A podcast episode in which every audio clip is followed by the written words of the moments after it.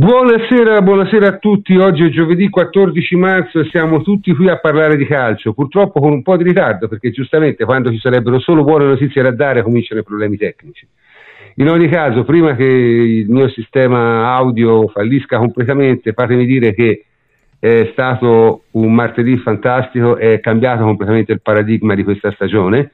Siamo passati da eh, l'avere diciamo, una stagione pressoché finita con un campionato vabbè, già vinto ma che sarebbe trascinato fino alla fine a eh, un campionato già vinto in cui possiamo pisciare in testa tutti gli avversari da qui alla fine e eh, che possiamo usare per allenarci per il futuro della Champions League che tutto sommato passato questo scoglio si preannuncia perlomeno più interessante e diciamo dobbiamo ancora attendere il sorteggio, però vabbè, come sia sia. In ogni caso, stasera, stasera sono con me il plenipotenziario Antonio Corsa. Ciao Antonio. Ciao prof, ben trovati a tutti. E eh, Francesco Andrianopoli, ciao Francesco. Ciao prof, buonasera a tutti. E Jacopo Azzolini, ciao Jacopo. Ciao prof, un saluto a tutti. E Michele Sassani, ciao Michele. Ciao prof, un saluto a tutti e eh, last but not least Andrea Lapegna. Ciao Andrea. Ciao prof, buonasera a tutti. Davide e Henry si scusano ma per motivi diversi non hanno potuto partecipare e sono andato molto molto vicino a non poter partecipare neanche io. In ogni caso, prima appunto che tutto praticamente mi crolli la casa addosso e ci sia l'invasione delle locuste, eh, dico la mia, così almeno l'ho detta e non se ne parla più.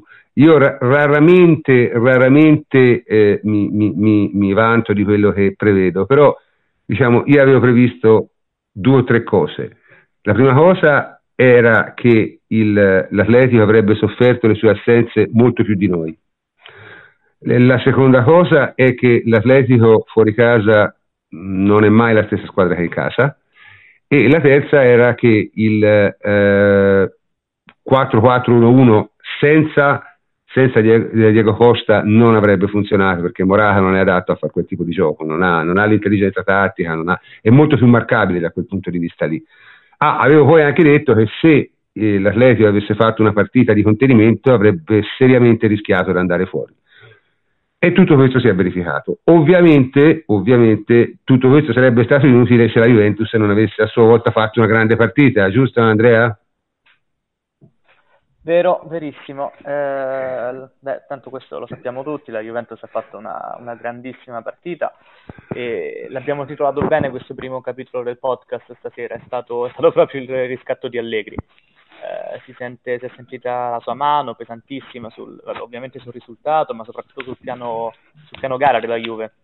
Ci sono tutti i principi di gioco che credevamo persi o quantomeno sotterrati e invece, invece Allegri li ha ritirati fuori quando più serviva. Eh, c'è un'analisi tattica sul nostro sito fatta da Luca Rossi che invito tutti a leggere dopo il podcast perché c'entra veramente i punti eh, più importanti del, della strategia di Allegri. Eh, abbiamo visto principi di gioco generali, una circolazione molto più veloce, un ritmo molto più alto, abbiamo visto triangoli e ogni tanto anche rombi su, sulle fasce, abbiamo visto la ricerca del terzo uomo che spesso e volentieri ha Bernardetti dietro le linee di pressione avversarie, tutte cose che si erano un po' perse in inverno e che credevamo effettivamente di non trovare più. Eh, soprattutto il ritmo è stato, è stato, uno dei fattori che ci ha permesso di, di mettere in difficoltà la difesa posizionale dell'Atletico. Ci sono anche però accorgimenti particolari, eh, un po' volti a limitare le, le, potenzialità e i pericoli degli avversari. Una su tutte, Emre Can a controllare Morata e tutte le marcature preventive di cui parleremo tra poco. Ce ne sono altri di accorgimenti eh, tesi a sfruttare le debolezze dell'Atletico, come i nostri esterni altissimi, eh, ben supportati dai compagni e, e, soprattutto finalmente serviti sulla tre quarti avversaria e non a 30 metri dalla nostra porta, dove veramente possono far male e dove possono superare la difesa dell'Atletico. Eh, in definitiva siamo molto contenti della partita della Juventus ovviamente, non soltanto per il risultato, siamo molto contenti di Allegri e di come l'ha gestita, questo proprio perché l'andamento rispecchia eh, un po' le critiche e i desideri che avevamo portato nelle anni, podcast e sul sito. Spesso ci, ci, siamo lamentati dei, dei ritmi compassati, eh, della circolazione stagnante, del fatto che eh, le mezzali ne scappavano avanti e Ronaldo doveva scendere a prendersi la palla, si parla interno e via dicendo. La squadra invece ha, ha saputo mettere tutto al suo posto quando serviva. Eh, ci siamo lamentati di Ronaldo un po' castrato nel suo gioco in area di rigore perché doveva partire da lontanissimo e in area di rigore ha fatto una doppietta mostruosa saltando in testa a Gorin e Juanfran. Eh, finalmente ben assistito dai compagni. Eh, insomma, ci lamentavamo di una difesa che non accettava più di difendere senza tutti gli effettivi dietro la palla e abbiamo visto le marcature preventive forse più belle per gestire posso dire che una marcatura è bella. È stato il suo riscatto perché come quando speri intensamente che un qualcosa si possa avverare e questo diventa in realtà in tutto per tutto. Ma sai, secondo me, voglio dire, è il solito discorso. Uno, se fa una cosa è perché in qualche maniera ce l'ha, ce l'ha, l'ha progettata, no? Cioè, nel senso, e, e queste cose Allegri le ha sempre fatte. Cioè, lui ha la capacità straordinaria, secondo me, di giocare sempre in un modo, poi in una partita gioca completamente in modo diverso e le cose funzionano. Cosa che non è del tutto scontata in, in generale, cioè ci sono degli allenatori che prima di cambiare il proprio sistema di gioco cioè, muoiono veramente. Eh, la cosa più particolare è che appunto, e questo io, io l'ho notato, no? che quando noi abbiamo visto gli uomini in formazione eh, c'è stato un, un, un momento di, di scoramento, no? c'è anche chi ha detto, diceva, vabbè Allegri la vuole, la vuole, finire a modo suo, come al solito modo, invece con gli stessi uomini alla fine è venuta fuori una cosa completamente diversa. No? La cosa più evidente di questo è la posizione di Emre Can. Ora, io n- non vi dico, noi abbiamo fatto una discussione su, nella nostra chat privata su che cosa potesse essere la, la, la posizione di Emre Can, se fosse una salita o non una salita, una di quelle cose che addormentano i cavalli e uccidono piccoli animali, quindi n- n- non ne parleremo di questo. Però insomma la posizione di Emre Can era interessante, no Fleccio? Nuova, io francamente non l'avevo mai vista una cosa del genere. Sì, allora diciamo nuova per Allegri, perché poi in realtà sì. è una soluzione eh, abbastanza usata in giro per il mondo. Sì, sì, sì, ma dico nuova per noi. Certo. Nuova per noi, nuova per Di noi, nuovo non c'è nulla nel calcio. No, no, esatto, esatto. Quindi l'idea è quella di usare un centrocampista eh, sulla linea dei difensori in fase di possesso, soprattutto, eh, per avere eh, più, più, brillantezza nella circolazione di palla, più eh, un costruttore di gioco che è difficile da pressare e, e da marcare perché un, eh, un, un, giocatore che vada a fare pressing in zona centrale è un conto, andare a fare pressing sulla zona laterale è molto più complicato. E poi ovviamente ci vuole, eh, ci vuole la, la, la, la, prestazione che ha fatto Emre Can perché è stato eh, dominante sulle palle alte, eh, veloce, brillante nei, nelle giocate palla terra senza tenerla troppo a lungo, eh, è andato a pressare e a raddoppiare su tutti e su qualsiasi cosa, quindi diciamo è stata una felice intuizione, eh, una felice combinazione tra l'intuizione di Allegri che appunto lui non l'aveva mai usata, ecco, non è che sia una trovata eh, assurda ma è assurda in senso positivo per Allegri. Tant'è vero che Simeone, che tatticamente è un genio e soprattutto nel costruire le, eh, le, le partite sugli avversari, questa chiaramente non se l'aspettava, perché eh, evidentemente aveva studiato molte partite della Juve e non aveva mai visto una soluzione del genere, quindi l'Atletico si è tro- fatto trovare veramente impreparato rispetto a questa soluzione.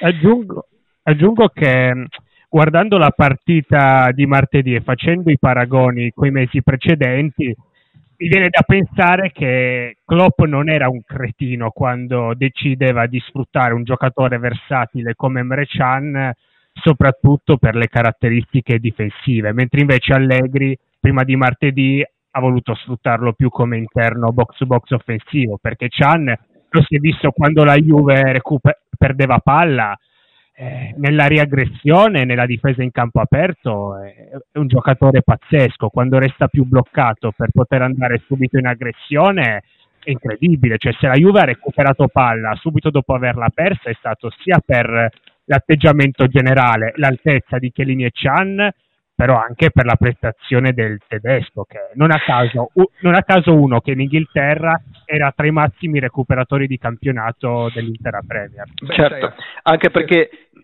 no, scusa, eh, il, il, succo della, del, della, di, che ha fatto funzionare il tutto è che poi comunque Emre Can non è che fosse inchiodato sulla linea difensiva, cioè non era semplicemente una normale difesa a 3 con un centrocampista messo lì nella difesa 3 a casaccio, quello non avrebbe portato nessuna differenza rispetto alla difesa 3, era un centrocampista vero che in determinate fasi di gioco si metteva, e per la maggior parte della partita, visto che ha tenuto la palla per gran parte della partita, si metteva sulla linea dei tre difensori. In altre fasi di gioco si metteva davanti alla difesa e faceva da schermo, in altre fasi di gioco aveva la libertà di andare a pressare alto come un centrocampista vero, quindi era veramente una, una situazione in cui si sfruttava Emre Can a tutto campo. E lui ha, ha, fatto vedere che se lo fai giocare a tutto campo e soprattutto se lo fai giocare veloce perché quello che mi preme sottolineare è va bene la prestazione difensiva, va bene i colpi di testa, l'energia eccetera, però a me di Emre Can è piaciuto molto il ritmo che abbia dato quando aveva la palla perché lui l'abbiamo visto spesso in difficoltà quest'anno quando si giocava sotto in ritmo. in spazi stretti soprattutto. E in spazi stretti, ma soprattutto sotto ritmo, cioè quando gli chiedi di fare una circolazione di palla lenta, di tenere il pallone per due, tre, quattro tempi di gioco e lì vengono fuori i limiti perché non è un ragionatore, ma se tu gli dai degli scarichi veloci e gli dici di fare due tocchi a giocare la palla velocemente, lui ha nel suo e si è visto. Sì, in quella posizione poi vede anche più il campo rispetto a certo, certo è, è, gli dettano il passaggio, quindi gli viene tutto più diciamo, semplice. Rispetto... Diciamo che in sintesi, quello che diceva Francesco, in fase di difesa posizionale in teoria era il mediano più basso. Il punto è che la Juve, recuperando palla subito, non ha quasi mai difeso di posizione. Esatto, cioè quello non, non si è capito bene neanche quale fosse il piano di difesa posizionale, non, non ha mai difeso. E infatti la Juve è come se avesse giocato a tre eh, quasi a tre dietro per quasi tutta la partita con Chiellini e Chan che hanno avuto un'altezza media pazzesca proprio perché l'obiettivo era recuperare palla nella, eh, nella tre quarti dell'Atletico. Se al Wanda tu avevi concesso ripartenze medie all'Atletico perché avevi sempre perso palla intorno al cerchio di centrocampo, che è una situazione in cui l'Atletico va a nozze, a Torino invece hai recuperato palla altissimo e li hai costantemente schiacciati. Ma dunque, aspetta, diciamo, diamo una notizia di servizio, l'Inter è fuori dall'Europa League, eh, così tanto per gradire, per, per completare la settimana ha perso 1-0 in casa con l'Eintracht ed è fuori. Comunque, no, eh, il problema principale secondo me è che probabilmente la Juve di, di, Madrid era troppo schiacciata in avanti rispetto a questa. Questa un, un, ha avuto un baricentro forse più alto, più reaggressione, però era un po' disposta un po' meglio in campo, cioè non lo so, era, era, era semplicemente messa meglio. Poi vabbè, eh, paragoni tra le due partite secondo me se ne possono e non se ne possono fare. Già a Madrid l'impressione è che la Juve avesse giocato al 20-30% delle sue potenzialità, non di più. E, e, una delle ragioni per cui io ero, diciamo, non dico ottimista, ma insomma non ero assolutamente disperato come altre volte, era perché mi era parso evidente anche a Madrid che la Juve era una squadra superiore. E una squadra superiore il risultato lo può sempre ribaltare. Okay? Poi è chiaro ci vogliono anche le super prestazioni, eh. cioè questi, questi, in generale diciamo, hanno giocato tutti bene. Bernardeschi, per esempio, benissimo, no? Pjanic lo stesso. Scusate, vero Iapo? Sì, parto da una frase che secondo me scatenerà un, metterà un po' a disagio le menti deboli. Per menti, Dio buono, ragazzi. Per menti deboli parlo di quelli che vivono il calcio più come guerra di religione. Di... A me, e lo dico che è un grande elogio ad Allegri, paradossalmente ha ricordato molto più una squadra di Conte a tratti. Cioè, perché ho visto una simmetria, simmetria eh, senza la A, simmetria che con Allegri non si vedeva da una vita, perché vedevi esterni altissimi tutti sulla stessa linea, tutti ad area ampiezza, non uno più bloccato, uno dietro. Vedevi mezzali eh, nei mezzi spazi te, nel, che occupavano la zona di rifinitura vedevi un rombo arretrato, quello di cui parlava prima French, con i tre dietro e Pjanic, eh, con un ordine geometrico, ed è stata veramente una Juve diversa al solito riuscita ad alzare il rendimento di tutti. E tra l'altro è un trend costante, perché qua, più la Juve è dominante, più la Juve è propositiva, più è alta, Pjanic eh, alza il livello delle sue prestazioni e avendo dietro eh, un giocatore come Reccian che è riuscito a liberarlo, ha inciso di più in zona di, di rifinitura. Bernardeschi si è, molto, si è mosso molto meglio nello spazio interno. Matuidi non si è subito buttato dentro l'area come una capra, ma eh, ha, ha, impegnato la, i giocatori dell'Atletico in zona di rifinitura perché il movimento delle due mezzali, che sono state Bernardeschi e Matuidi sostanzialmente, ha consentito alla Juve di andare al cross tante volte. Spinazzola e Cancelo sono stati sempre serviti in situazioni dinamica, che è un'anomalia, perché la Juve di Allegri quest'anno aveva il difetto di servire sempre gli esterni in situazione statica. La Juve ha fatto 38 cross, ma ha fatto 38 cross pericolosi, non cross perché non sapevi che, che cavolo fare. Sei riuscito sempre a servire i tuoi esterni in corsa e sei riuscito a battere Atletico Madrid sul tuo stesso gioco, perché di solito è una squadra maestra nel gioco aereo che ti costringe ad andare solo lì e tu quello lo, lo, hai, post- lo hai, messo a tuo favore, perché la gara l'hai sbloccata, hai segnato i gol decisivi in questo modo. Ma ragazzi, il, il punto è che al centro con l'Atletico Madrid non passi. Appunto, ti hanno cioè, loro, loro nella difesa del centro sono i migliori del mondo. Appunto, e nonostante ciò hai sfruttato questa cosa a tuo favore, sei riuscito a essere efficace. Questo è uno, è uno straordinario segnale di forza. E poi non soltanto, quando siamo riusciti a fare cross pericolosi, sono cross che venivano tutti dagli ultimi 16 metri, non c'erano mai quegli odiosi cross dalla tre quarti, quarti dell'esterno che cede palla al terzino che non può avanzare e quindi crossa da 25-30 eh sì, metri. No, no, è quello che ho detto prima, infatti sono sì. stati tutti cross su situazione pericolosa, serviti in corsa sì. sul fondo, non quei mi ricordo in certe partite a inizio stagione in cui Quadrado faceva 40 cross dalla tre quarti sperando che Mandzukic ogni tanto ne prendesse una. No, è una Juve che ha, ha, sfruttato quasi solo il crossing game, anche perché come ha detto il prof prima, ri- su, in, al centro contro l'Atletico non hai spazio, no? non lo, ti costringono ad andare sulle fasce, ma lo hai fatto bene, lo hai fatto in maniera produttiva contro una delle squadre più forti al mondo nel gioco aereo. Eh, non Senti, solo, volevo, volevo vai, aggiungere, vai, vai. erano dei cross comunque che avevano un target preciso perché a parte quello che si è visto in partita ma poi è stato confermato anche da Bonucci mi sembra nelle interviste post partita sapendo che comunque l'Atletico difende bene l'area con i due centrali erano quasi tutti cross verso il secondo palo cioè dove difendevano i terzini che nel gioco aereo non, non sono forti come i centrali Infatti, ma è la, è la vecchia storia, hai visto? Ronaldo è saltato praticamente addosso a Juan Fran nella... Dico solo una cosa che poi sembra che parlo solo io. Eh, no, no, ma di, di, ci mancherebbe, sai da dire di, noi siamo... Eh, comunque, anche se era la Juve più forte della stagione, anche se la gara era a senso unico e l'Atletico si stava, era schiacciato e non riusciva minimamente a risalire, grandissimi pericoli comunque non arrivavano, ma non per i meriti della Juve, semplicemente perché l'Atletico è molto forte a difendere il centro dell'area e lì hai proprio visto la grandezza di Ronaldo. Io lo dico, è una sentenza, ma ne sono convinto, solo Cristiano Ronaldo riesce a segnare due gol di testa all'Atletico Madrid. È veramente un, una cosa incredibile. C'è, c'è, un, c'è un, dato, c'è un dato. Eh, negli ultimi cinque anni l'Atletico Madrid ha subito solo due volte tre gol in Champions League. Tutte e sei gol li ha segnati Ronaldo. Cioè, questo per dire quanto, quanto può essere dominante, ma adesso non devo dire, l'abbiamo preso per questo, quindi è normale. In un certo c'è un senso... altro dato ancora. Sì, Negli sì. ultimi cinque anni l'Atletico è uscito solo per mano di Cristiano. Eh. Quindi, ma in ogni caso, voglio dire, eh, è, è, evidente che così, insomma, Cristiano Ronaldo è questo, e queste partite qui le vince anche grazie a lui, quindi grande merito nell'averlo preso. Eh, uno potrebbe dire che magari non ti ci devi mettere a dover vincere una partita 3-0 a casa, e questo l'abbiamo detto per tre settimane, però una volta che siamo usciti diciamo, da questo budello, eh, si può dire che giustamente Cristiano Ronaldo è stato preso per questo, in un certo senso. Sì? Sì, d'altra parte eh, è vero che non ti ci devi mettere, ma è vero anche che i doppi confronti di Champions li giochi sui 180 minuti, sono letteralmente un primo e un secondo tempo di 90 minuti e lo si dimostra tutti gli anni, ma anche quest'anno lo si è visto per l'ennesima volta con molte partite che sono state ribaltate. Non sento nella... niente ragazzi, il jack, eh, prof.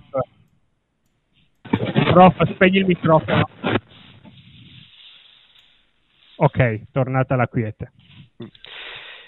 Sì, dicevo, ehm, è, è, è, vero che da un lato sarebbe bello uh, dominare tutte le, tutte le serie con, contro i propri avversari sia all'andata che al ritorno, ma è vero anche che sono partite che giochi eh, contro avversari di alto livello e li giochi su 180 minuti, l'importante è eh, non eh, diciamo, abbattersi, non lasciarsi prendere da, da, da, da facili eh, emotività o problemi emotivi perché poi queste partite sul doppio confronto con grandi squadre sono aperte quasi sempre.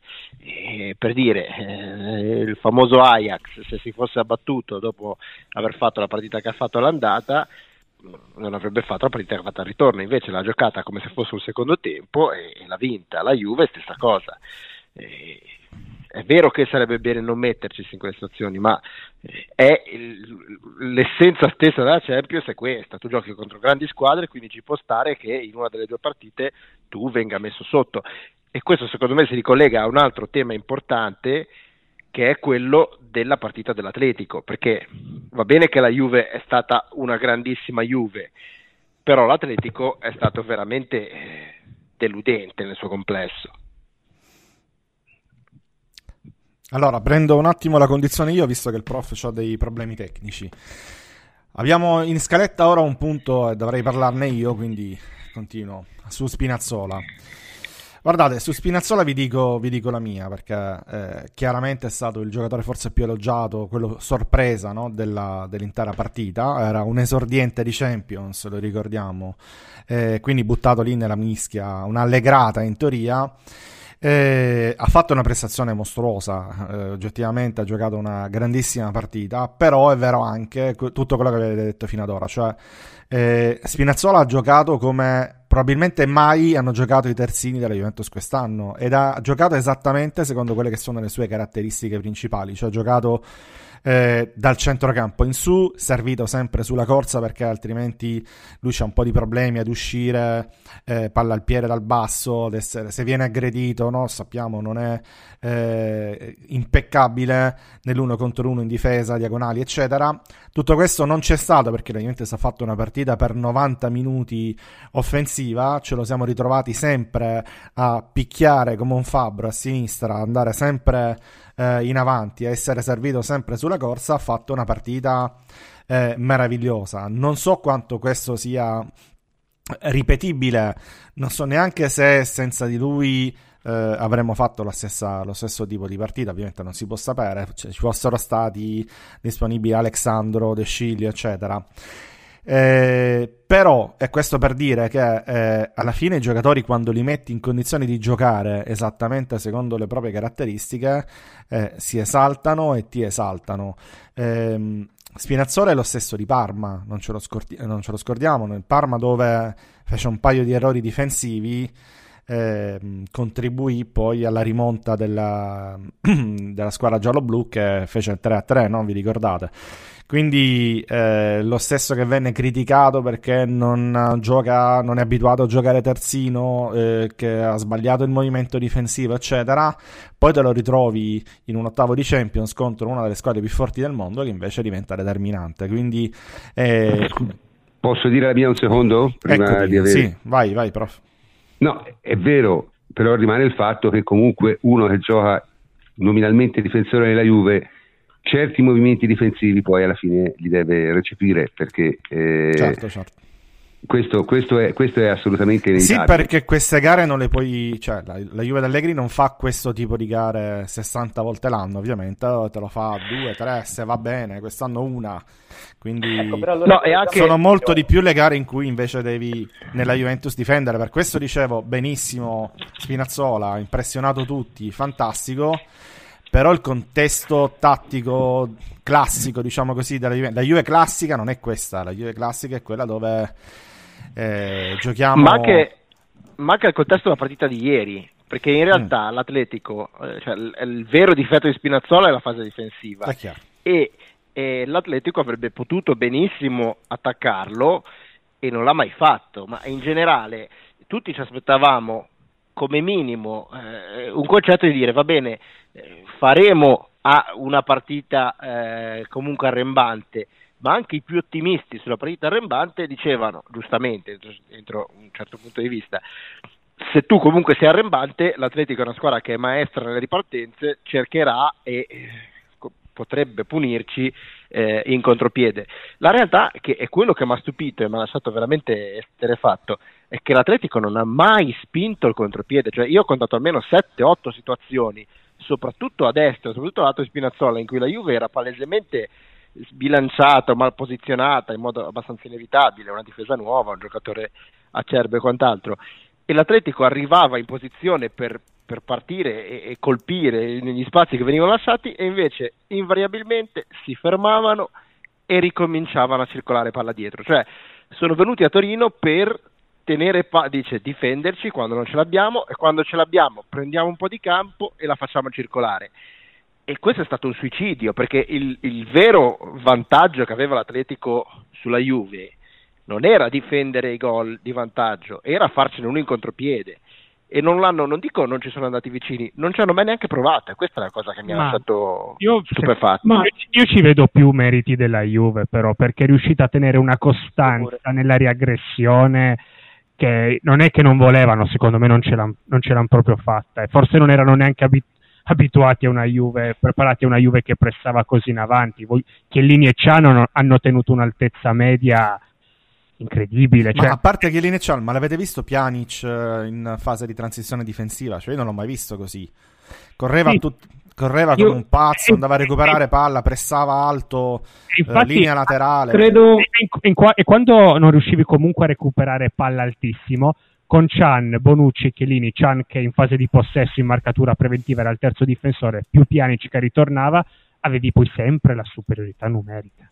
Cioè, eh, io credo che il, la chiave sia stata quella, non è che l'Atletico Madrid non ci ha provato, l'Atletico Madrid non è riuscito a risalire il campo, allora ha cercato di giocare in transizione con palle lunghe, però non aveva Costa davanti, aveva Morata e quindi la situazione cambia tenendo Morata a spalle alla porta. E soprattutto la Juve tenendo i tre difensori dietro poteva essere aggressiva con i braccetti, soprattutto Emre Can e quindi difendere in avanti di fatto quindi questi palloni lunghi, io ho visto diversi palloni lunghi provati per scavalcare il centrocampo della Juve, finivano sempre, anche per il posizionamento alto e l'organizzazione difensiva della squadra, tra i, tra i piedi dei difensori bianconeri.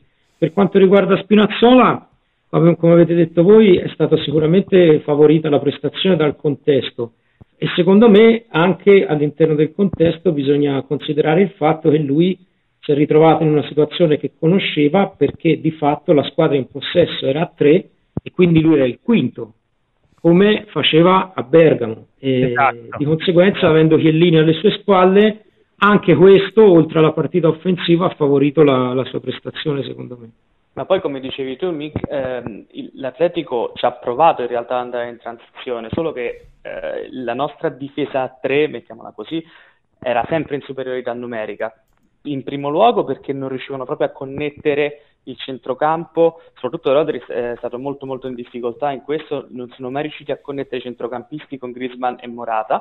Eh, Ragazzi, perché... l'assenza, scusate, l'assenza grossa è, è Thomas, eh, lì. Cioè, io, io, io, io, l'avevo detto che, che quelle, quelle, l'avrebbero pagate l'Atletico.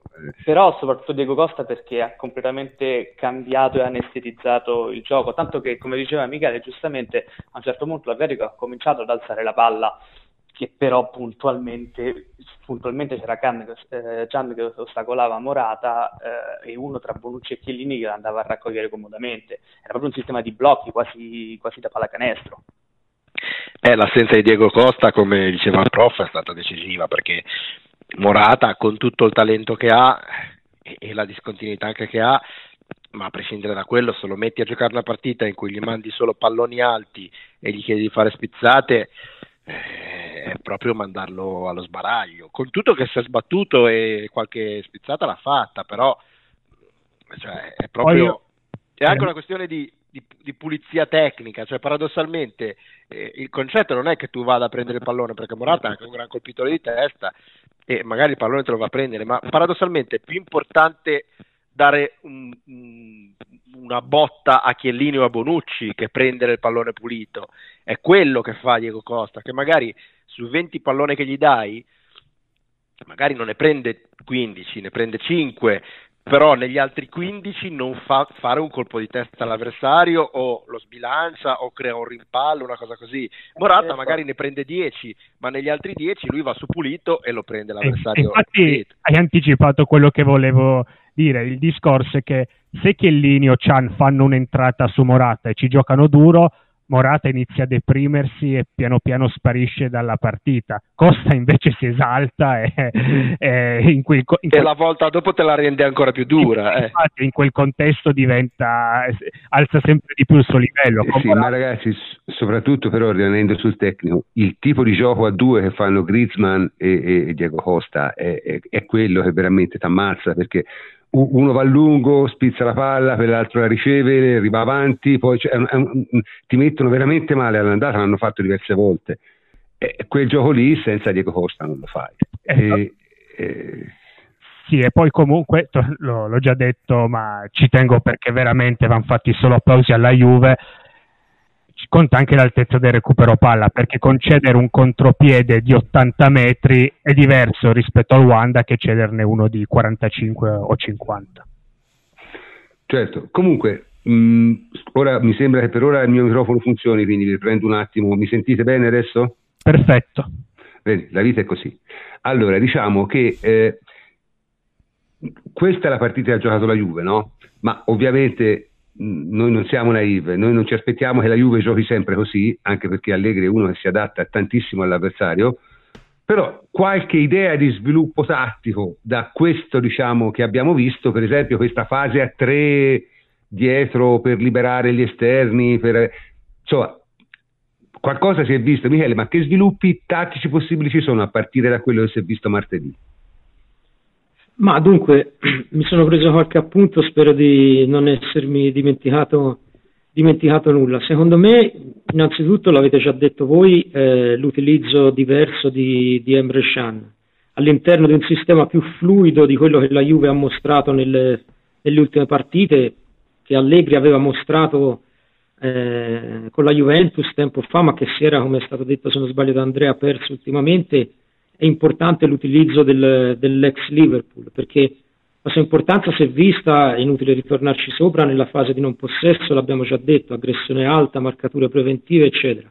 In fase di possesso, mi sembra l'avesse detto Fleccio, eh, l'importanza di avere un Emre Can che può partire da dietro, quindi fare la funzione di quel difensore quando la difesa in possesso è a tre, che porta sulla squadra quando tutti gli altri giocatori sono bloccati, lui può spagliare le carte portando la palla nel, nel suo mezzo spazio.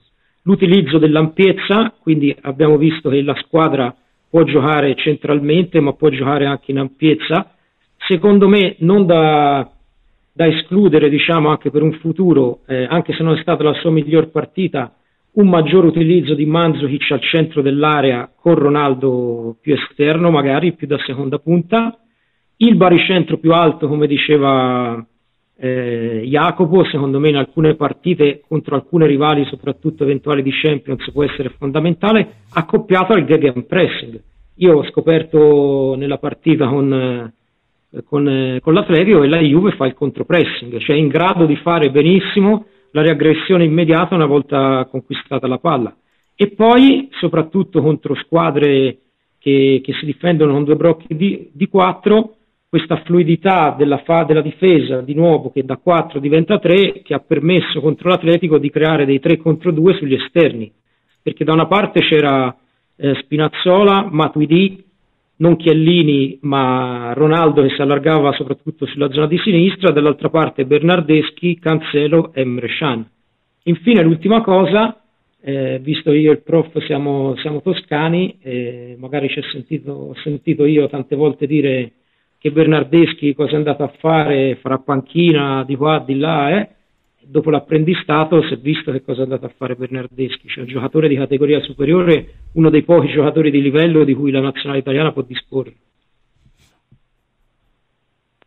Cioè, l'azione sul, sul, rigore è stata incredibile, cioè, all'84esimo ha portato via Correa come un fuscello e, e Correa ha dimostrato lo stato di confusione in cui a quel punto lì l'Atletico era, perché e anche lo sviluppo della partita è stata una di quelle cose veramente che, che, se te lo fai apposta non ti riesce, no? perché l'Atletico chiaramente non sapeva cosa fare, cioè non sapeva se difendersi e cercare supplementari, cercare di attaccare per fare il 2-1, però senza scoprirsi, perché sennò prendere, cioè gli hai completamente scombinato il piano tattico della partita, perché Simeone, parliamoci chiaro, era venuto a fare catenaccio, cosa che io francamente non pensavo, devo essere sincero, io sono del parere di Fleccio, sono un po' deluso dal Simeone, perché io ero convinto che se si metteva lì a fare catenaccio la partita la poteva perdere, cioè, non era detto che la perdesse 3-0, però la perdeva, perché se te ti tieni la Juve 80-90 minuti a fare il gioco che vuole fare, senza mai metterla in pericolo sulle ripartenze, eh, alla fine insomma c'è Cristiano Ronaldo, eh, c'è Manzukic, poi entra Di Bala, poi c'è Pjanic, poi voglio dire, nel senso alla fine male te lo fanno per forza, eh? cioè non... il risultato più probabile eh, era, non era lo 0-0 comunque, era una roba tipo 2-1, 3-1, esatto. Eh, però per fare un gol qualcosa lo devi fare, almeno Assolutamente. Provarsi. Io penso che Simeone, questa sia stata la sua pecca più grande, ehm, abbia preparato la partita per la rosa al completo e non sia stato in grado di modificare il piano gara una volta che gli sono mancati gli uomini che gli servivano per fare quel gioco che lui voleva fare. Questo mi ha un po' deluso. Eh, sì, è vero. Posso, posso, aggiungere una cosa però, perché diciamocela, un po' di populismo, però forse è così. All'andata ho letto 5.000 pagine sul coraggio, i, i coglioni di Simeone che fa due cambi offensivi e vince la partita. A ritorno non l'ha fatti, eh. A ritorno non ha fatto nulla, anzi ha fatto eh, peggio di Allegri all'andata e sti coglioni se li ha come, non voglio essere volgare, però non voglio dire, non li ha tirati fuori anche, anche il ritorno. Quindi vedi quanto è Ma, facile eh, Antonio, poi alla fine Antonio, un po' di oh, dietrologia, no, un po' di... No, i, cambi li, ha, I cambi li ha fatti, però quando poi era costretto, quando era sullo, poi sullo 2-0. Eh, ma non valgono più anche a cambiare modulo, però non, non, ha funzionato. Non valgono ah, più, dovevi fare... Cioè, in chat, in chat vi ricordate che vi dicevo dal ventesimo, se non cambia questo finisce male, trentesimo, se non cambia questo finisce... Si vedeva che era una gara che l'aveva sbagliata eh dal punto di vista tattico e dovevi a quel punto, come diceva Fleccio, fare il gol. Cioè non la potevi più portare a casa senza subire il 2-0, era era evidente che l'avremmo fatto. E poi e mi ha stupito in conferenza stampa in cui, vabbè, oltre a fare complimenti alla Juve, tra l'altro, parentesi, gli allenatori bravi li riconosce anche da queste cose, certo. che anche quando perdono e svalvolano sono lucidi e fanno i complimenti. Ma sai, lui svalvola sul campo e poi sì, sì, finita l'adrenalina... Sì, sì, no, parlava esattamente di, di quello. Mi ha stupito perché ha detto noi avevamo preparato un tot di situazioni, le abbiamo, probab- probabilmente si riferiva a quelle difensive, le abbiamo comunque applicate in maniera non, eh, cioè non le abbiamo sbagliate, eppure non è bastato, quindi sono stati più bravi loro, ha meritato di passare, perché si ricollegava al discorso che ho detto prima, comunque hai, hai, battuto l'Atletico offensivamente sul suo campo, sul gioco aereo che di solito in passato si era rivelato un, una, un, qualcosa di quasi granito. Eh, ma ripeto, perché avevi sì, perché, Cristiano Ronaldo. Che... No, perché all'Atletico sta bene mandarti sul fondo e farti crossare, è il suo scopo, però la Juve ci, andava, ci arrivava troppo velocemente sul fondo a crossare. E, e, e, soprattutto Spinazzola poi li metteva in difficoltà perché spesso andava sulla laterale e non cercava necessariamente di crossare, ma a volte ti puntava, cioè quando Spinazzola li puntava erano veramente allibiti, anche perché una volta che saltava un uomo, eh, col fatto con l'Atletico che si difende facendo densità al centro dell'area, eh, appena saltato su uomo, poi Spinazzola aveva 10 metri per entrare in area a piacimento, quindi eh, è, è, molto interessante questa cosa che ha detto Simeone, cioè il loro piano di gara era eh, impost- fare fare alla Juve la partita così, però la Juve l'ha giocata con molta più precisione, velocità, brillantezza, lucidità e quant'altro. Poi diciamo che guardando in questi anni l'Atletico, penso anche alla gara col Bayern di Guardiola, che secondo me è stata una delle semifinali più belle de- degli ultimi anni di Champions, è comunque stata una squadra che anche nei momenti di maggior passività dava sempre la sensazione comunque di poter arrivare poi in ripartenza eh, in porta con pochi passaggi. Infatti, dal nulla mettevano l'uomo davanti al portiere.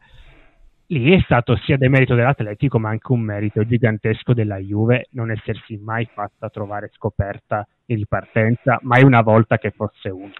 Ma eh, il problema è che quello che forse noi dopo cinque anni mh, mm, ci dovremmo rendere conto è che Allegri è in grado di fare qualsiasi tipo di partita, cioè qualsiasi tipo, perché l'ha fatte veramente tutte in cinque anni, è chiaro, non sempre riesce, perché è un allenatore eh, però... non non proattivo, è un allenatore reattivo, quindi tende a fare partite su quello che vede l'avversario, quindi a volte gli capita di sbagliare. Ma io alla Juve ho visto fare in cinque anni tutte le partite possibili, con tutti gli schemi possibili, con tutti gli approcci possibili. Cioè, e questo, questo, è secondo me un grosso vantaggio, eh? cioè, un allenatore che è capace. Tanto che, come dicevi tu, Allegri ha la tendenza a reagire piuttosto che a proporre, quando invece martedì sera... Beh, con l'Atletico non tanto. Eh. Proattivo che l'abbiamo mai visto in cinque anni, perché se la sua partita è vero che l'ha tarata su, sull'Atletico come gioca Simeone, ma ha tirato dritto col che aveva preparato. È vero. È un grande Infatti, L'attarata, scusami detto... Andrea, l'ha tarata soprattutto sui giocatori che aveva a disposizione, però, perché con quelli Però voi fate un errore. Era difficile Allegri, fare Allegri, una gara diversa, no? Allegri non ha visto quella di ieri come una partita, ma come il secondo tempo di una partita. Ma non lo so, prof, io questo non, non, sono convintissimo, però diciamo che ha visto bene la partita di ieri, ma dicevo la tarata più che su In questo senso è reattivo, capito? Sì, sì, sì, cioè, ma dico la tarata secondo me è proprio sui giocatori che aveva, vedi Spinazzola, Spinazzola solo così lo potevi utilizzare e poteva avere senso. E per fare questo ha dovuto reinventarsi tutta la squadra, ha dovuto reinventarsi Emre Can lì, eh, Bernardeschi, ecco Bernardeschi eh, ha giocato una partita sublime ma io vi ricordo che con l'Udinese è andato malino. Sì. Ve li ricordate i commenti nostri? Eppure giocava in una posizione simile, cioè giocava tra le linee, quindi... Ma non solo, aveva fatto credo... negativi Bernardeschi. Credo, eh, esatto. credo che la vera, do... la vera, domanda, mi riallaccio anche a quello che mi aveva chiesto prima il prof, da farsi sia questa. Um, una Juve del genere, proattiva, come, come dite, um, è riproponibile? Secondo me sì, ma la riproporrà Allegri perché io credo che sia stato anche forzato dalla situazione, cioè lui non poteva fare una partita Sicuramente, sicuramente sono d'accordo certo. con te. Eh, quindi ma la domanda è se in una situazione di 0 a 0 e la riproporrà se ha bisogno di riproporla. È riproponibile anche perché non è la prima volta, cioè ora sembra che No, no, ma non è riproponibile. Juve... No, no, ma non volevo dire, scusa se ti interrompo, non è che volevo dire se è riproponibile. È chiaro, i giocatori la possono fare e lui è in grado di farla fare però dico se lui nella sua mentalità la riproporrà anche in una condizione no, di maggiore dilla diversamente se al, primo costretto... turno, se al primo turno avrà il coraggio di fare una gara del genere esatto. oppure farà prima, il primo però, turno rag... di attesa di... e poi si giocherà tutto al secondo però ragazzi questo è perché questo è Allegri è eh, 100% no, no. Allegri è questo no però questo è, è un trend che si è ripetuto negli anni. Cioè, eh, un, un, caso è un indizio, due sono un indizio dal 3 al 4. No, no, Allegri è questo. Allegri è questo. Cioè, la, la, Juve di Allegri dal meglio di sé fa queste partite pazzesche che spesso hanno poco a che vedere con le precedenti quando è con l'acqua alla gola e lì veramente è una squadra che sempre tira fuori il meglio di sé quando non ci sono da fare calcoli. Sì, però il problema è che quando te giochi, si ritorna al solito discorso, è è giusto o non è giusto fare calcoli? Perché quando ti fai una, due partite di, da 90 eliminazione diretta, eh, come fai a non fare calcoli? Perché ragazzi i calcoli li fanno tutti, eh. Prof, però lo, sai qual, è il, pro- sai qual è il problema, no, capito, però se li sbagli i calcoli. No, non è che li sbagli, il problema dei calcoli è, questo è un tema che diceva Fletcher, l'ha detto negli ultimi podcast, è che di solito lui li faceva e finiva 0-0 li faceva e riusciva a non far segnare gli avversari, a renderli poco pericolosi, addirittura il Barcellona, no? Eh, quest'anno mi sembra una Juve diversa, cioè mi sembra che la Juve debba accettare di più il rischio perché quella sicurezza di, di, di fare lo 0-0, di tenere il vantaggio, di non subire il gol, non, non te la dà. Eh, quindi potrebbe essere. Io penso dipenda molto dal, dall'avversario che ti trovi davanti. Ma poi dipende, dipende molto dal, può dallo essere, sviluppo. Prof, le hai prese dal Bologna, però può essere anche quello. Cioè, secondo me no, vabbè, ma perché non devi guardare il campionato. C'è il campionato, il campionato la Juve lo sta giocando. Ma l'hai, l'hai presa l'andata con l'Atletico, l'hai presa con de- eh, però, ma è quella. Ma, ma... Però scusate, no, non l'hai prese discorso... con Manchester, Antonio. il Dai, discorso che al, però scusa Antonio, il discorso che al ritorno giochi meglio che all'andata lo si può interpretare come al ritorno giochi eh, hai l'acqua alla gola e giochi senza pensieri, oppure lo puoi interpretare anche come all'andata hai visto come giocano gli altri e al ritorno si adegua sempre meglio, perché io non ho visto una Juve che giocava buttando il cuore oltre l'ostacolo, eh, era una Juve no, che giocava no, no, bene a calcio, cioè secondo me non è un problema di dire giochiamo bene solo quando siamo uh, spalle al muro, perché per esempio uh, altre volte abbiamo giocato uh, bene a lì, per esempio l'anno scorso col Tottenham la Juve ha giocato benissimo all'inizio, è partita fortissimo, poi semmai è andata male nella seconda parte della prima partita, quindi non è sempre così la dinamica. A me sembra che la Juve giochi meglio e Allegri giochi meglio, più gioca con un avversario e più impara come batterlo. A volte all'inizio lo sottovaluta o sbaglia l'approccio, eh, perché giustamente, come diceva il prof, lui è uno che vive di lettura degli avversari. Quindi è logico che se la lettura la sbaglia, eh, sbaglia la partita, eh, c'è poco da fare. Però sul lungo, sulla, sulla partita secca può sbagliarla, sul doppio confronto prima o poi il, il, la chiave giusta per, per, ingannare l'avversario per averla meglio la trova quasi sempre. No, Francesco, io sono d'accordo con te. Tra l'altro, non ho parlato di acqua alla gola io, però ti dicevo, quello che mh, il, il, mio punto è che eh, mi sembra che la, la Juve di Allegri, comunque sempre all'andata, la prima partita la giochi in maniera molto difensiva, che non è un male per me, non è un male il punto è, quest'anno riesce a fare la Juventus queste partite difensive? Perché l'unica cosa importante mi sembra questo, finora le ha, le ha sbagliate parecchie di gare impostate Ma... difensivamente. E se l'avesse Sai, fatta, non, probabilmente. Non so, è, è una, io, avevo, io ne, nella chat, io faccio mia colpa, cioè ve lo dico. Nella chat avevo detto che secondo me la Juventus doveva fare una partita difensiva anche a ritorno, cercare di non prendere quel gol che mi aspettavo dall'Atletico, eh, abbassare i ritmi, fare il primo gol. Invece ha fatto tutt'altro, quindi... E, e quel tutt'altro gli è riuscito alla grande. Il, secondo me il tema è questo della proponibilità, perché è chiaro che la può fare la stessa partita con, col Chievo, non è, non è, non è neanche più difficile. Il Però tema... dico, no, no, ci avrà la Juve il coraggio di puntare sulla, sulla, partita proattiva dall'inizio, attaccare con la mentalità che diceva Ronaldo nelle interviste post gara, oppure torneremo alla prima gara difensiva e con la difensiva di quest'anno che non è proprio blindata. Ma sai, è anche dispendiosa una partita così, eh? cioè, eh, non puoi farne... Tu dici campionato? No, no, parlo della no, Champions. In, no, dico, sì, sì, ma in generale eh, non so neanche se tu possa farne eh, due a due settimane di distanza. Mm. Eh, a due settimane di distanza perché ieri si è visto che pure con l'adrenalina, con la forma che è di nuovo eh, al top e quant'altro, eh, c'erano 4-5 giocatori che al settantesimo avrebbero voluto essere cambiati se fosse stato possibile. Cioè, comunque è, un, è, è bello vedere partite così, ma è, è anche eh, impossibile pretendere che la Juve ne giochi 30 all'anno di partite così. Bisogna no, questo... anche centellinarle e scegliere quelle giuste. No, no, quello sono, sono d'accordo con Fleccio. La domanda però, cioè quello che volevo dire, mi riallacciavo anche a quello che diceva Antonio, è perché comunque l'idea anche quando c'è stato il mercato era che la Juve sia per eh, i problemi di, di, età dei difensori, sia per, per, tanti motivi, sia per il mercato che era stato fatto, eh, si fosse un po' più europeizzata, cioè eh, una squadra che mh, alternava partite dove faceva difesa posizionale e, e, e, solo alcune fasi di possesso ad altre più simili a quelle che ha fatto ieri sera. Quindi la domanda è eh, se nella, nella mente, de- che poi non è detto sia meglio l'una o l'altra, e non sto dicendo quello perché se, se no non voglio mm, insomma eh, avere in bocca cose che... No, no, giusto, giusto, l'importante dico, alternare. Bisogna vedere in altre partite se lui riaffronterà in questa maniera oppure...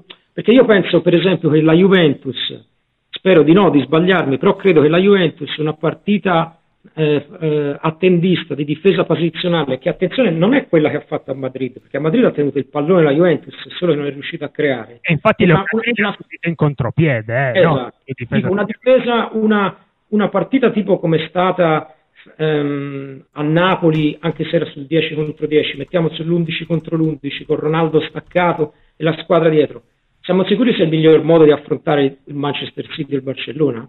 Forse sì, forse no. Quello sono curioso di vedere.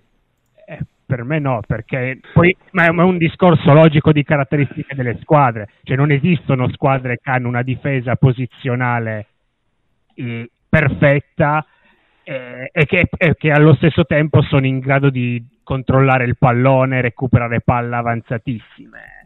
Semplic- la Juve degli scorsi anni aveva caratteristiche diverse, più passive, più attendiste, ed aveva una fase difensiva bassa, di difesa posizionale bassa tra i, i migliori del mondo. La Juventus 2018-2019 finora ha dato il meglio quando ha avuto un approccio diverso, ma, ma è un discorso di caratteristiche dei giocatori, secondo me ma anche di caratteristiche degli avversari, ragazzi. È chiaro che te una partita di attendista o di difesa o di oso contro un certo tipo di squadra non la puoi fare, ma attenzione, quando hai giocato in casa con il Barcellona e hai vinto 3-0 non hai fatto questa partita, sebbene fosse la prima, hai fatto tutt'altra partita. Cioè, nel senso, qui si parla molto di Allegri, ma Allegri in 5 anni di Champions League ha sbagliato un tempo col Bayern, la partita di Madrid e forse quella dell'anno scorso con Reale in casa, anche se lì francamente Beh, no, con Reale in casa, il no, risultato, il risultato cioè, quindi stiamo parlando di un tempo, una partita e mezzo, due in, in, in cinque anni? Cioè, nel senso, eh, noi scherziamo. Quindi, secondo me, mh, non traiamo troppe conclusioni. La realtà, eh, l'ha detta bene Fleccio l'altro giorno, è che la partita con l'Atletica è un'eccezione. Cioè, quella partita lì è stata un'eccezione, è stata una partita che la Juve francamente non ha mai giocato, perché l'anno scorso contro il Tottenham ha giocato due brutte partite, ma in tutte e due le partite, bene o male, c'era la sensazione che la Juve insomma alla fine era superiore al Tottenham, che era fondamentalmente una squadra di polli che alla fine ti mettevi in tasca. Eh, ti ha messo in difficoltà in certe Ti ha messo in difficoltà. Cioè, anche poi, non, erano, discorso... non erano due brutte partite, erano due partite che tu hai giocato secondo i tuoi principi, poi di là avevi una squadra molto brillante, molto forte, eccetera, eccetera, che ti ha messo in difficoltà, ma non ti ha messo in difficoltà per colpa tua o per errori tuoi, ti ha messo in difficoltà perché era una squadra forte, brillante, atletica, eccetera. Però sì, tu, e... la Juve ha giocato le partite che voleva giocare cioè, sì, la prima comunque, in un modo, la seconda in un altro modo. Sempre tornando alla partita di Tottenham dell'anno scorso, il Tottenham sarà stato brillante, cosa e tutte le volete, ma una squadra che in due partite prende quattro gol, rischia di prenderne otto, secondo me tanto bene non ha giocato, ecco. Eh, ha, ha, hanno avuto anche le occasioni di farne altri tre a te, eh. cioè, secondo me... Questo è vero, però... Eh, se, se, la Juve ha meritato di passare il turno perché un avversario che ha quelle amnesie secondo me non merita di passare esatto. eh, però rimangono degli avversari comunque che ti ha messo più in difficoltà in questi anni è vero, è vero. Eh, c'è, c'è, anche da dire che all'andata il primo tempo poteva finire 4-0 per la Juve ma facile facile, eh, perché Higuain uh, sbagliò di tutto. Ma no, ma perché poi il discorso è che tu puoi giocare anche una bellissima partita e, e, comunque perdere se l'avversario gioca una partita migliore di te. Cioè il calcio non è uno sport sempre a somma zero, eh? non è che sempre sì, una sì, squadra gioca bene e l'altra gioca male e viceversa. È questo che dicevo prima, cioè l'anno scorso il Tottenham ha, si è trovato avanti una Juve che ha giocato bene il doppio confronto e infatti è passata ma il Tottenham ha giocato e la Juve ha giocato il proprio calcio e il Tottenham a sua volta ha giocato bene il suo calcio e infatti si è messo in difficoltà, ma perché erano due squadre che avevano giocato il calcio che volevano, il calcio che dovevano giocare ad alto livello. L'Atletico, come dicevo prima, al ritorno non ha giocato un calcio di alto livello, non ha fatto come ha fatto il Tottenham l'anno scorso. Sì, questo, questo, è vero, ma ripeto, secondo me hanno pagato spaventosamente le assenze. Una squadra che è già corta di, di rosa, perché la rosa è piuttosto corta, eh, gli, manca, gli, mancano quattro giocatori che per loro sono, sono mancati quattro giocatori che per loro sono fondamentali. Cioè, questo va detto, insomma, e, e, ed è esattamente la ragione per cui io ero ragionevolmente non pessimista, non dico ottimista, ma non ero così pessimista. Io vi dico la verità, quando alla partita d'andata hanno ammonito subito Diego Costa, ho risultato come un gol, perché se a loro risolvi Diego Costa in una partita è come quando al Real Madrid gli levi Sergio Ramos. Insomma di solito perdono eh? escono di solito se risolvi Sergio Ramos. Quando non si leva lui per, per sì, fare quando non si fa ammonire. per fare lo stratega. Eh. per fare lo stratega. Sì questa volta è stato estremamente strategico. Poi ne parliamo dopo nel capitolo delle Sergio, altre vicende. Sì. Sergio, Sergio Ramos il direttore sportivo del Real Madrid eh? quello che sceglie gli allenatori sì, è lui, è lui, è lui, è lui, è lui, è lui, è quello lì, sì. Comunque, dai, chiudiamo questa parte sulla partita perché due parole sui gestacci bisogna, bisogna parlarne. Io dico subito una cosa e poi lascio la parola a Antonio. Allora, Simeone può essere antipatico quanto volete e magari a noi Juventini c'è più antipatico della media, però va detto che fuori dal campo è un vero signore, cioè non c'è discussione su questo. è uno sempre calmo, sempre tranquillo, dà sempre merito all'avversario, riconosce tutto. Alla partita d'andata si è lasciato andare a un gesto che secondo me non voleva essere offensivo. Però è evidente, i giocatori della Juve hanno preso una foto di Simeone e ci hanno giocato le freccette per 20 giorni. Perché la sensazione è stata questa, no Antonio? No, no eh, direi che è una certezza più che una sensazione. Hanno giocato eh, la partita, l'hanno impostata emotivamente, ovviamente, su, su Simeone. Eh, ma si vede da, tanti, da tante cose. Eh, da video, dai gesti finali. dai gesti finali, ma no, paradossalmente non quello di Ronaldo, perché uno no, quello degli, le, quello degli altri. C'è Douglas Costa eh. che lo fa, c'è Quadrado, c'è Pjanic, Chiellini. Cioè, comincia, cominciano ad essere tanti che hanno, fatto, hanno riproposto quel gesto eh, durante la partita o alla fine della partita quindi a voler proprio eh, dedicare, se vogliamo, no? quella vittoria a Simeone. Eh, ed è un modo vabbè, di, di caricarsi eh, che ci sta, classico, anche quando non hai una reale motivazione te le inventi, probabilmente qualcuno era anche consapevole che, che Simeone non ce l'avesse con, con loro, con i tifosi della Juve, eccetera, ma non fa niente, devi trovare eh, un qualcosa sul quale sfogarti, è andato benissimo eh, Simeone, l'ha pagata. Eh, no, ora... ma Simeone non lo voleva fare, cioè nel senso non è che aveva quell'intenzione, francamente. Io sono sincero, in questo senso è anche sfortunato. Sì, perché, sì, no, la Juve l'ha oh, usato in questo La Juve senso. l'ha usato, sì, la Juve sì, l'ha usato in, in, modo incredibile, secondo me. Perché... Eh, vabbè, a prescindere da quello che volesse, è no, passato per il nemico di turno al quale dovevi eh, dedicare. Sì, l'idea gara. appunto la Juve la devi toccare, la puoi, la puoi esatto, fare, esatto. toccare nell'orgoglio non è il caso. Poi a giocatori, insomma, che a partire da Ronaldo a scendere agli altri è, è gente che è bene non toccare nell'orgoglio perché non oh, poi, ha delle reazioni. Piccolo extra, a Ronaldo l'avevano toccato 90 minuti nell'orgoglio all'andata eh, e lui, sì, sì. lui se ne segna queste cose qui, se ne segna. Eh, mm. E quindi poi al di là del gesto dal punto di vista disciplinare, lì aspettiamo, vediamo eh, quello che deciderà, deciderà l'UEFA, tanto è inutile stare lì a Ah, gli faranno un multone, Antonio. Se vuoi li facciano. Io, pe- io, penso, io penso che gli faranno un multone perché comunque non è la prima volta che succedono delle, delle situazioni del genere e l'UEFA non interviene praticamente mai. Eh, faccio dei precedenti a caso. L'anno scorso ehm, Higuain, credo contro il Barcellona, fece un gestaccio ai tifosi avversari, il dito medio, ma c'è Mourinho che fa il 3, c'è Di Maria che dedica eh, un gol. detto di tutto. Cioè. Di tutto ai, ai tifosi della che tra l'altro l'hanno contestato per tutta la partita, ma di solito int- eh, vabbè, poi c'è ovviamente il gesto dell'andata di Simeone, comunque lo si vuole interpretare e di solito l'UEFA non interviene per, per squalificare qualcuno dai quarti, secondo me serve una cosa veramente veramente forte.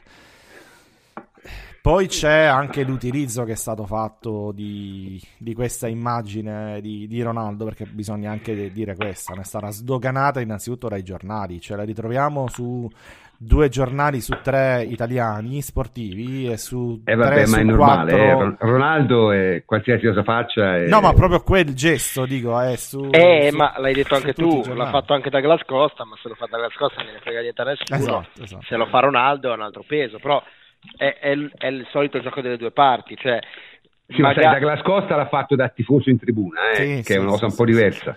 No, ma appunto, ma eh, il concetto qual è?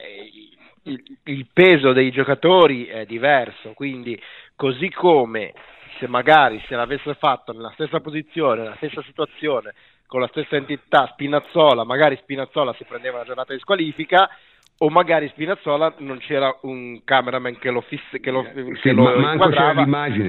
E sì, quindi non c'era sì. l'immagine. Per converso Cristiano Ronaldo cioè perché Cristiano Ronaldo c'è una telecamera che fissa su di lui e vede mh, ogni minimo gesto che fa e mh, da dall'altro piatto della bilancia esatto, esatto, e dall'altro piatto e quindi e poi va su tutti i giornali del mondo anche quelli che parlano di, di, di cavalli e volpi e, e d'altra parte visto che ha quel peso lì magari con lui si tengono conto eh, si è un grande leggeri. imbarazzo per l'UEFA che però eh, è, in, è, secondo me in imbarazzo soprattutto perché all'andata ha sbagliato. Col senno di poi a maggior ragione ma non lo dicemmo secondo noi aveva sbagliato no? l'andata con, con Simeone perché la multa avrebbe potuto sdoganare di tutto, poi il ritorno puntualmente è successo e ora te la devi gestire. Ora il problema qual è? Il problema è che è vero, mediaticamente ha fatto il giro del mondo, ma mediaticamente se tu metti eh, uno screenshot di uno e uno screenshot dell'altro di fianco,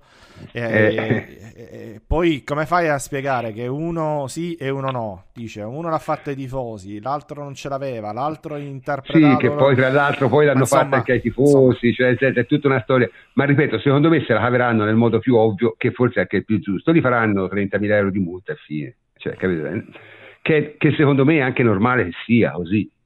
Non... No, detto questo, diciamo l'ovvio, se lo poteva evitare.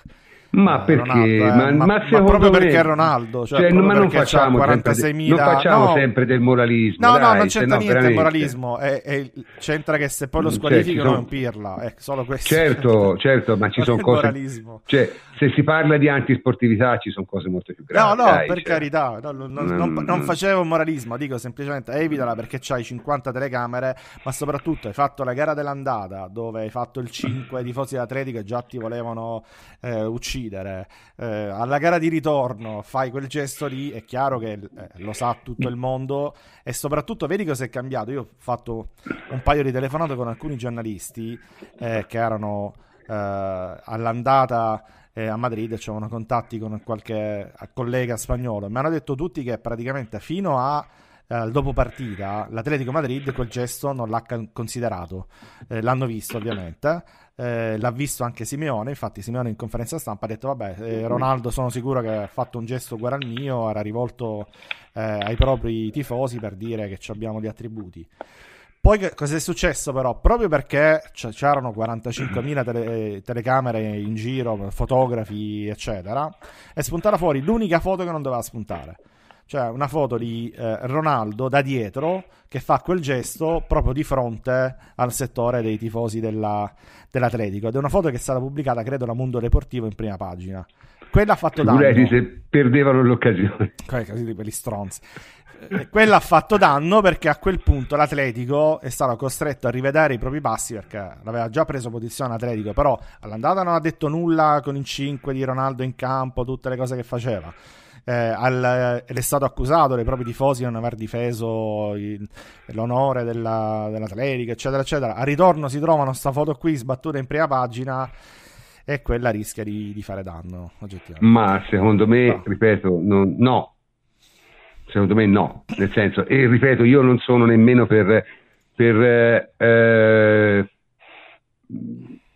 giudicare male una cosa del genere più di tanto, so, sono cose assolutamente di adrenalina nel momento e fine del discorso. D'altronde, voglio dire, mm, io, io detesto il moralismo e nel calcio, nel calcio, c'è un moralismo di fondo che ho sempre trovato eh, mm, sgradevole, perché è uno sport ovviamente estremamente immorale in sé, no? Quindi eh, fare del moralismo nel calcio l'ho sempre trovato una cosa insomma un po'. Poi da parte magari delle stesse persone che, che, che hanno, sì, sì, sì, che hanno, che hanno il, il eh, che, che, sono due dita più su di quelli che molestano bambini a livello No, esatto, esatto, prof. Io stavo per intervenire e dire esattamente questa cosa. Cioè, il problema qui è che faccia il moralista chi proprio non potrebbe moralizzare neanche un porcile, esatto. eh, o, oppure persone che hanno gestito in maniera opposta casi identici il punto per, però è al netto del moralismo, che è una cosa che a me fa schifo, credo ancora più che a te. te questa... Difficile, difficile. eh, no, giocare, lo, lo, lo, lo, si vede in quello che dico e in quello che faccio. Però dico, al netto di questo, eh, eh, tecnicamente, se si fa la domanda, questo comportamento tecnicamente è sanzionabile con la giornata? Sì Sì. Eh, tecnicamente sì, la risposta è sì e non, non bisogna mettersi lì e fare anche no, noi no, piccoli no. detective, vedere l'angolazione. No, no, no, diciamo, sì, diciamo che se li, danno, se li, danno, la giornata l'accettiamo, cioè teniamo, esatto. ma, non lo, avanti, sì, ma tecnicamente sì, ma io scommetto che non lo sarà. Eh. Sì, sì, Poi, cioè, non sarebbe uno scandalo una giornata di squalifica, non sarebbe uno scandalo non dare una giornata di squalifica, ci sono dei pesi e contrappesi da valutare e, e l'UEFA li valuterà, tutto lì, però ecco, è, è, anche inutile secondo me perderci troppo tempo ed è, ed è stucchevole, come ha detto Antonio, che eh, la foto in prima pagina di tutti i giornali del mondo sia quella anziché il terzo tempo del, del, del secondo gol, cioè, ed è lì secondo me il problema di Ronaldo, che, cioè quello che a me avrei preferito che non lo facesse, non perché non lo doveva fare, perché i bambini a casa esatto, guardano, esatto. eccetera, eccetera. Sì perché se non l'avesse fatto noi adesso eh, avremmo altre foto in prima pagina, ma poco male. Ecco. Eh, sopravviveremo, sopravviveremo. Senti, non lo so, Fleccio, prima passare alla seconda parte. Ma te martedì sera ho visto sei stato piuttosto attivo con la tua collezione di feti imbarazzo, ho visto che hai... Raccontaci qualcosa eh, del, del, giusto così per, per stemperare un po' la, l'atmosfera. Eh beh sì, perché ero lievemente carico, tant'è che mi sono addormentato verso le 4.45. Ma guarda, una, una, cosa drammatica, io, io non, invecchiando non riesco più a gestire l'adrenalina, anche io ho dormito malissimo. Ma io invece io dormo come se, se non dovessi svegliarmi mai più di solito, in qualunque situazione. in qualunque situazione di stress, tensione, di angoscia, eccetera, figurati, ho dormito a Cardiff tornando con la macchina, quindi figurati un po'. Eh, però ieri c'era tanta adrenalina e quindi ho avuto molto tempo libero per andare a, a sbizzarrirmi con un, un sacco di, di, di, simpatici animali da cortile che, eh, che, che si erano divertiti nelle settimane precedenti. Diciamo, ci sono ci sono varie, varie però tipologie di animali da cortile. Ci sono gli haters puri e semplici, generalmente quelli delle altre tifoserie, gli interisti, i napolisti, ah eccetera, beh, eccetera. E lì, vabbè, è un po' il, il gioco delle parti. Ci sta, eh, dai, ci sta. Sì. Eh, eh, ci sta, ci sta. Quando le cose vanno bene a loro li vado a cercare tutti, quando poi la Juve perde le finali, tutti questi tornano da noi e ci sta. Poi ci sono eh, i tifosi juventini, eh, diciamo così, che... Eh, Eterodossi, come li vediamo chiamare? No, ma ce ne, perché ce ne sono anche due o tre versioni di quelli. Cioè, ci sono quelli che in, in buona fede si erano un po', eh, diciamo così... Demoralizzati. Lasci- eh, si erano demoralizzati, esatto. E, e, e, lì si erano magari lasciati andare un po' troppo al pessimismo. E quelli eh, vengono, diciamo, lì non vuole essere una presa per il culo, ma vuole essere una pacca sulla spalla, come per dire, guarda, eh, eravamo così, avevamo questo umore qua, adesso l'umore è cambiato e si fa con un sorriso. E poi ovviamente ci sono quelli che non capiscono veramente nulla mai nella vita e quelli sono una, una accurata selezione che io ho, coltivato con grande, con grande, attenzione nel corso degli anni e ci tengo particolarmente. Quindi no, io sono, sono, io sono distinte io... tutte e tre le tipologie. Sì, sì. No, qualcuno, di quelli, qualcuno dei, di quelli che hai te io francamente non riuscirei a tenerli nemmeno dentro la tazza del cesso Mm, però insomma no ma li coltiva cioè, c'è un lavoro di eh, no, ma sono, no, no, ma sono i migliori sono i migliori no ma io cap- quelli... capisco perché il collezionismo è così insomma cioè, si può fare no? sono i migliori perché ti capita a me, a me capita spesso di vedere persone che magari in alcuni ambiti sono estremamente competenti, lucidi, razionali e poi in altri ambiti non capiscono veramente nulla. Cioè, anzi, credo che sia una situazione assolutamente più, più, più comune, più diffusa. Sì, sì. Ma trovare qualcuno che non capisca veramente mai nulla di nulla in nessun ambito, in nessuna materia dello scibile, non è facile, è come trovare no, ma... uno che ne sappia tutto di tutto. Cioè, Guarda, io, io apprezzo questa tua capacità, diciamo, sì, sì, sì, trovare questi talent, insomma. Comunque, no, io, io, mi sono io, semplicemente... Io, quando trovo alcuni di questi fenomeni, di questi eroi, io li conservo gelosamente perché è veramente raro. È come trovare una persona che, che, che, che abbia 30 lauree, faccio per dire. È certo, certo, quando certo, li trovi te li tieni certo. stretti. Certo, io, a me dà solo noia una cosa in realtà, a me non mi danno nemmeno tanto noia questi qui, a me danno noia invece quelli che magari non sono stupidi, eh, magari capiscono anche qualcosa di calcio, ma si divertono a fare i profeti. Ecco, io, io quello lo, lo, detesto. È il fare il profeta che mi dà fastidio. Cioè te manifesta pure tutta la tua insoddisfazione, fai pure tutte le critiche che vuoi, ma non fare il profeta, perché fare il profeta è un mestiere difficile e se te sbagli le profezie poi ti vengono a cercare, una volta ti davano fuoco, eh, ringrazia Dio che ti si viene solo a cercare. Va bene, dai, abbiamo fatto questi dieci minuti di cazzeggio per stemperare, ritorniamo alle cose serie, perché ovviamente la Juve è passato il turno, ma insieme alla Juve hanno passato il turno altre sette squadre, precisamente il Liverpool, il City, lo United, il Tottenham, l'Ajax, il Porto e ovviamente il Barça. Allora, Jacopo, eh, parliamo un po' diciamo, delle, delle delusioni delle conferme. Le delusioni ne parlerà dopo Francesco, credo. Quindi, quali sono state le conferme più importanti di questi ottavi? Ma conferma direi senza dubbio il Liverpool, perché una squadra che forse ha meno picchi rispetto agli anni passati, però forse il primo anno di Klopp in cui c'è una costanza incredibile. Hanno un monte di punti in Premier molto elevato, anche se sono dietro al City, e soprattutto subiscono pochi gol. Non sbaglio, insieme alla Juve e al City sono la squadra che subiscono meno gol in Europa. Cioè, qualcosa non scontato, insomma a me ha sorpreso tanto anche l'Ajax che già aveva fatto bene nel girone e soprattutto mi ha, ha sorpreso la costanza con cui ha giocato contro, contro Real Madrid perché non è il Tottenham dell'anno scorso che abbinava contro la Juve che faceva 40 minuti di grande calcio aveva dei blackout che ti eh, che, che compromettevano tutto no? l'Ajax è stato avuto una costanza incredibile, anche quando ha perso all'andata in Olanda, non è che abbia concesso chissà quanto, cioè è stato veramente cinico il Real Madrid. Diciamo che forse la controtendenza principale rispetto al passato la si vede nella geografia, quattro squadre inglesi non c'erano dal 2009 e diciamo che è una controtendenza di cui ho twitto che c'è, c'è una nuova tendenza.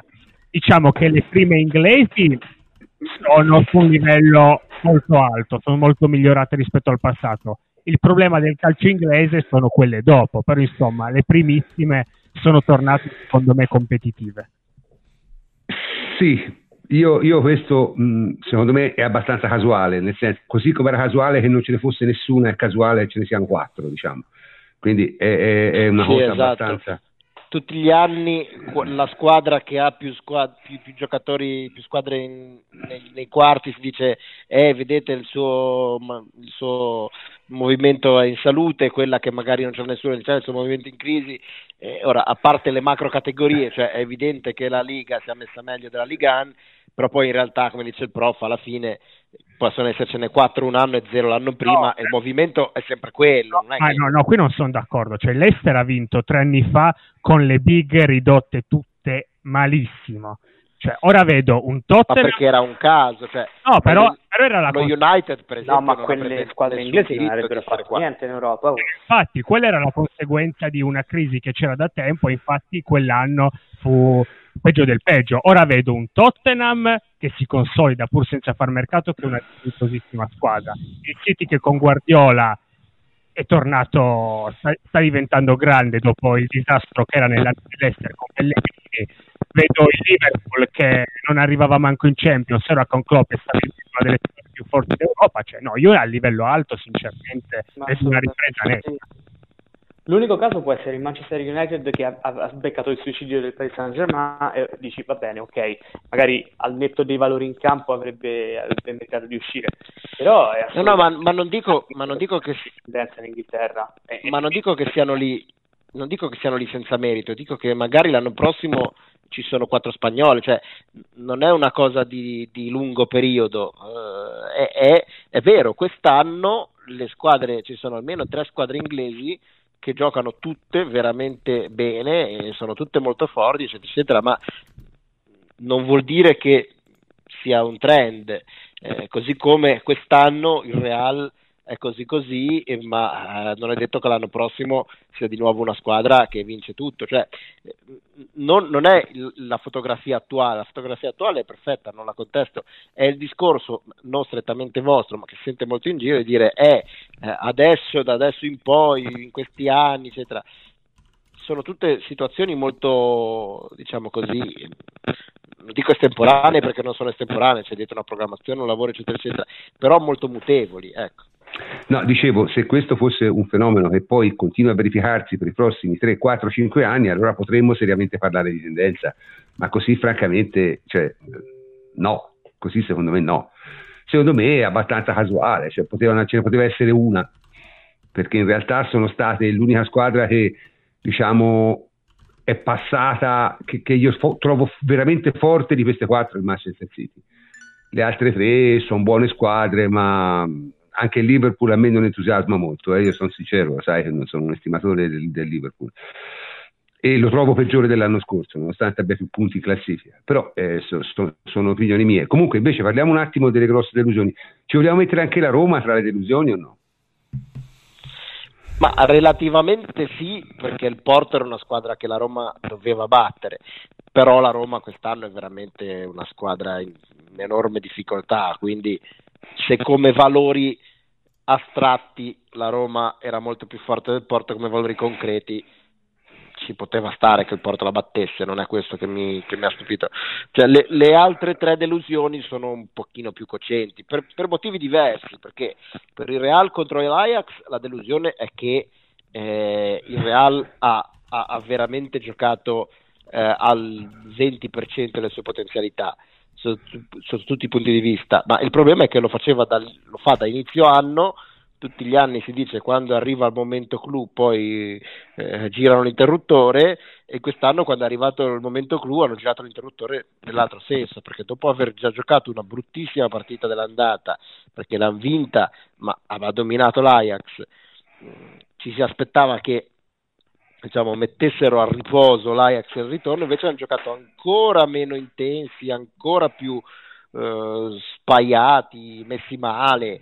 Cioè, la, la, cartina di tornasole di questa partita sono le due, tre, sei occasioni in cui per andare a chiudere sull'uomo lanciato a rete deve andarci Modric, che è un giocatore non di quantità, è un giocatore che ha ben più di 30 anni e, e, quindi se è lui l'unico e l'ultimo baluardo contro un contropiede vuol dire che c'è qualcosa che veramente non va a livello gravissimo.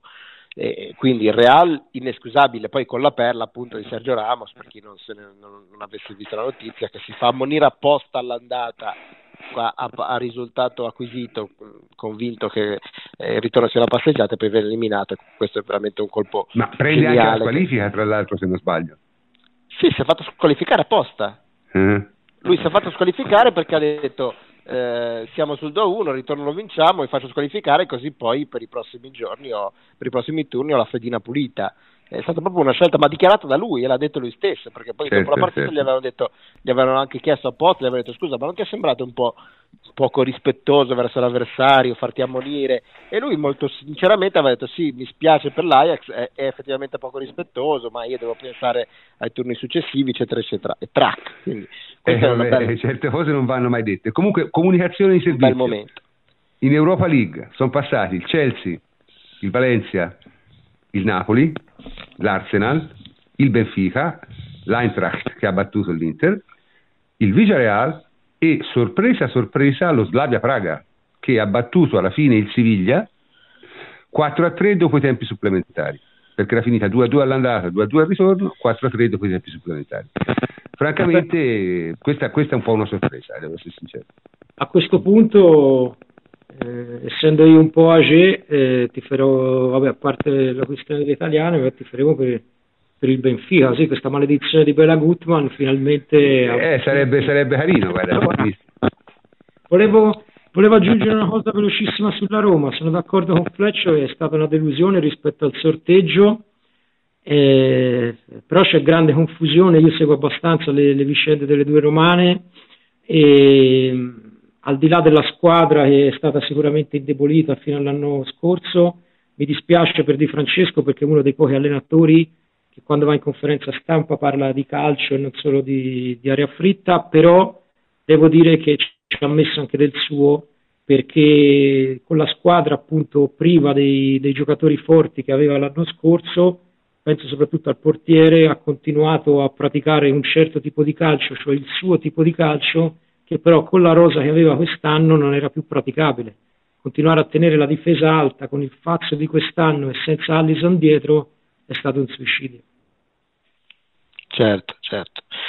Poi proseguendo la carrellata, io velocissimamente volevo dire una parola sull'Ajax, cioè che la retorica dei ragazzini terribili andrebbe un pochino ridimensionata perché non è vero che sono dei ragazzini terribili. L'Ajax ha un'età media assolutamente normale, standard e anzi eh, ver, la, quello che ha fatto la differenza dell'Ajax di quest'anno rispetto agli Ajax degli anni scorsi è che hanno inserito svariati giocatori di grande esperienza pagandoli anche cifre non indifferenti per quelle che sono le potenzialità dell'Ajax, perché i vari Blind, Tadic, Schöne, Untelar, eccetera, eccetera, sono tutti veteranissimi, non veterani. E, e, e Tad, il, il, dominatore della partita è stato Tadic, che è un giocatore che è andato all'Ajax perché dopo tanti anni di eccellente carriera eh, in Inghilterra lo si riteneva eh, non più adatto a reggere il livello della Premier. Quindi va bene tutto, va bene Delict e De Jong, però in realtà questa è una squadra che ha fatto il cambio di passo di mentalità perché ha inserito dei veterani, non per i ragazzini terribili. Certo. Detto, detto, questo, le altre, le altre delusioni, allora il Bayern Monaco è una delusione soprattutto perché se la sono un po' andata a cercare questa situazione, perché il Bayern Monaco si era evoluto in un certo modo con la, diciamo, l'esperienza Guardiola, hanno deciso con una tipica spocchia bavarese di dire non proseguiamo su quella strada ma ritorniamo alle nostre tradizioni, gli allenatori tra virgolette di scuola tedesca, Kovac non è un tedesco ma è, di, è, cal- è nato in Germania credo. Sì, ma calcisticamente cioè, è croato, ma calcisticamente è tedesco. Sì, ma dico, è croato, ma è nato in Germania, cioè, ha fatto tutta la vita in Germania. Sì, sì ha giocato in Germania. Sì, sì, sì cioè, tedesco in credo, che, credo che sia nato in Croazia, ha giocato per la Croazia, però di fatto la sua educazione era quella tedesca, giustamente. è nato in Germania. Ah sì, ah ok, benissimo. No, è... e, e quindi questa, uh, questa forma di uh, sciovinismo la stanno pagando perché in questo momento il Bayern, pur avendo ancora una rosa di livello assoluto, è una squadra veramente senza anima, tatticamente parlando. E, e poi rimane, rimane, il PSG e, e PSG, le due partite del PSG io le ho, le ho viste tutte e due, sia l'andata che al ritorno indifferita, quindi sapendo già il risultato, ma pur sapendo già il risultato, io vedevo quelle partite e non mi capacitavo di quello che, che stavo vedendo, perché queste sono state due, due, due, due sfide che come aggregate, come punteggio complessivo dovevano avere un 8 o 9 per il PSG e uno 0 o un 1 per lo United. Sono state, non sono state due partite equilibrate, sono state due, due, non dico umiliazioni, ma due partite a senso unico in cui però alla fine sei riuscito a farti eliminare, peraltro in quella giocata in casa. Quindi veramente, e, e visto che io non credo alla fortuna, alle botte di culo e a queste cose qua, evidentemente c'è una, una fragilità intrinseca in questo PSG che anche cambiando i giocatori, cambiando gli allenatori e quant'altro non si riesce a, a eliminare, beh, perché è veramente inspiegabile, veramente inspiegabile. Beh, no, quando, quando, fu stato due anni fa che vinsero 4-0 in casa e riuscirono a uscire lo stesso, insomma, va bene era Barcellona, però ragazzi 6-1. Eh.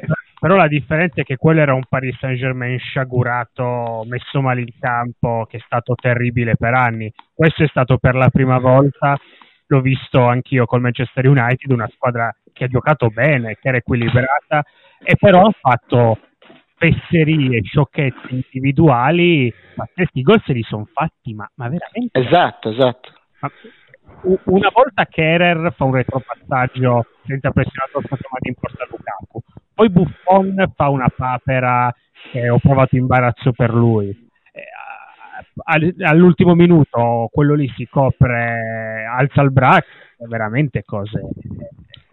Cioè, io, sentivo l'altro giorno una statistica curiosa che lo United ha fatto 5, 5 tiri, ma compresi il rigore, i due tiri in una occasione e il tiro che ha portato al rigore. Cioè hanno fatto sostanzialmente tre gol con tre tiri.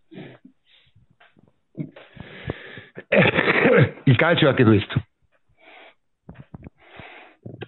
Il calcio è anche questo, c'è poco ah, da sì, dire. Però è, però è grave quando sei sempre da, eh, lo so dalla eh, parte ricevente di, di situazioni in cui eh, dici, per, può per capitare. Adesso, per adesso, può capitare, per, ma se capita per adesso, il PSG, per adesso il PSG è, è, molto ricevente, direi, molto ricevente. E tra l'altro so, un, un, uno che, una cosa che secondo me è un trend veramente da qualche anno inesorabile, la grande difficoltà del calcio tedesco, cioè a parte il Bayern ver- veramente poca roba. Ah, non solo in Champions, ma soprattutto in Europa League, lo vedi, con l'eccezione di, di quest'Eintracht, che è una squadra piacevole come non si vedeva da anni, veramente, veramente male. Eh, ma anche lì pensavano di aver trovato la, la, panacea con i loro allenatori da computer, no? Eh, ma però poi non funziona, insomma, alla fine... Eh, ma quelli che falliscono sono d'esperienza, prof, quello è il punto. Mm-hmm. poi quello che secondo me è stato scioccante per il calcio tedesco è stato, a parte il Bayern che più o meno si poteva immaginare uscisse con Liverpool, piuttosto il Borussia Dortmund perché secondo me riponevano molte speranze nell'accoppiamento col Tottenham. Tottenham e, l'andata non aveva Harry Kane. No, esatto, esatto, con tutti gli infortuni del Tottenham, eh, con tutte le difficoltà che il Tottenham in quel momento stava nel campionato e con uh, il, con il bel momento del Borussia Dortmund, quella sarà una bella mazzata per, per il Borussia ovviamente. Pensa che io. Bene, diciamo, chiudiamo la trasmissione. Allora, eh, domani c'è il sorteggio. Questa volta c'è una novità perché non vengono sorteggiati solo i quarti ma anche le semifinali, nel senso che verrà fuori una specie di tabellone e quindi tutti sapranno l- la possibile avversaria in semifinale qualora ci vadano. Questo in realtà dal punto di vista diciamo matematico non cambia minimamente le cose, sorteggiare prima o sorteggiare dopo è assolutamente uguale, le cambia però perché chiaramente hai una visione del tabellone già completa, no? Quindi questo in qualche modo un po'... Eh, eh, io dico subito, eh, è chiaro che qui ci sono tre squadre che secondo me sono nettamente superiori alle altre, sono Juventus, City e mh, eh, mm, Barcellona. Ecco, se la cosa normale sarebbe che ne capitasse due da una parte del tabellone e una dall'altra questa è anche la probabilità, l'eventualità più probabile. Quindi se succede non cominciare a dire che il sorteggio è aggiustato. Se capitano tutte e tre dalla stessa parte del tabellone, eh, questo diventa un problema grosso. Questo diventa un problema grosso perché vorrebbe dire che chiunque arriva a fondo ha fatto due finali più o meno. Questa è l'idea, no? Vediamo, vediamo domani che succede. In ogni caso comincio da Michele. Io Michele, ma te quale vorresti di avversari? Non dire il Porto, però il Porto secondo me, ecco, voglio dire, togliamo, io, non, io non, non, lo so, penso ci siano più facili del Porto in queste otto. Te forse però non sei d'accordo, giusto? Ma Michele. io credo, mi sentite? Sì, sì, sì. Io credo che ci sono quattro squadre sopra, sopra la media, quelle che, che, sono in grado di vincere il trofeo. Oltre alla Juventus, il Barcellona, il Manchester City, aggiungo anche il Liverpool, che comunque ha dimostrato di poter arrivare fino, fino in fondo. E, dopodiché ci sono, ci sono le altre, quindi la speranza chiaramente è che la Juve non peschi una di queste altre tre top, top, top team e peschi una delle, delle, rimanenti. Secondo me con il Tottenham è molto giocabile, è molto giocabile, non considero il Tottenham a livello di, di queste altre. E credo che forse eh, per la Juve, magari qualcuno non sa, anzi sicuramente qualcuno non sarà d'accordo, il sorteggio più favorevole potrebbe essere paradossalmente l'Ajax, perché comunque è una squadra, sì, quadrata, una squadra spettacolare, eh, tutti siamo tornati bambini all'epoca dell'Ajax di Van Gallo anche prima, però una squadra giovane, una squadra inesperta a questi livelli, ha approfittato del disastro nel quale si trovava il Real Madrid, non c'è un ambiente caldo, ma non caldo come sarebbe a Oporto, e, e, non è una squadra forte come potrebbe essere il Tottenham che pur non considera a livello delle prime. Quindi per me il sorteggio ideale sulla carta è l'Ajax. Allora, io dico la mia, secondo me arrivati ai quarti non conta tanto il valore tecnico delle squadre, ma conta l'abitudine a giocare questo tipo di partite. Quindi secondo me quelle da prendere più facili sono l'Ajax e il Tottenham, che sono meno abituate. Il Porto qualche partita di livello l'ha fatta, qualche, qualche quarto di finale CL l'ha fatto. L'Ajax e il Tottenham no, ultimamente. Eh, quindi prima Ajax e Tottenham, poi ci metto ovviamente il Porto, poi le due, lo United e il Liverpool. Considero personalmente United più pericoloso del Liverpool, perché eh, lo United è una squadra che può vincere anche giocando male, il Liverpool se gli azzecchi la partita Klopp perde sempre. Questo l'abbiamo visto, è un allenatore molto bravo, molto proattivo, ma a differenza appunto di Allegri non è molto reattivo.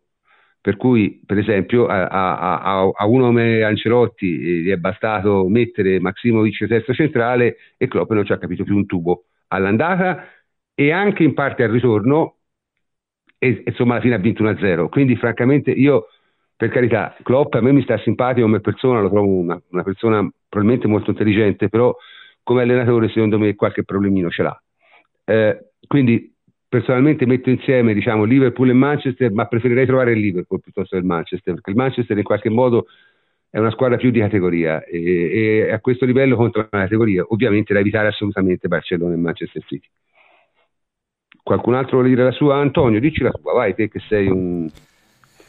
Eccomi prof, no, guarda, io, io sono abbastanza d'accordo con, con Michele, mi ha convinto. Uh, mi piacerebbe l'Ajax anche perché è un valore romantico, un bello Juve Ajax, ci sta bene. Ovviamente io credo che abbiamo già dato, quindi non sono tra quelli datemi la più forte. No, vabbè, lasciamo, lasciamo Dai, tanto, te puoi dire quello che vuoi, tanto prendi che ti tocca.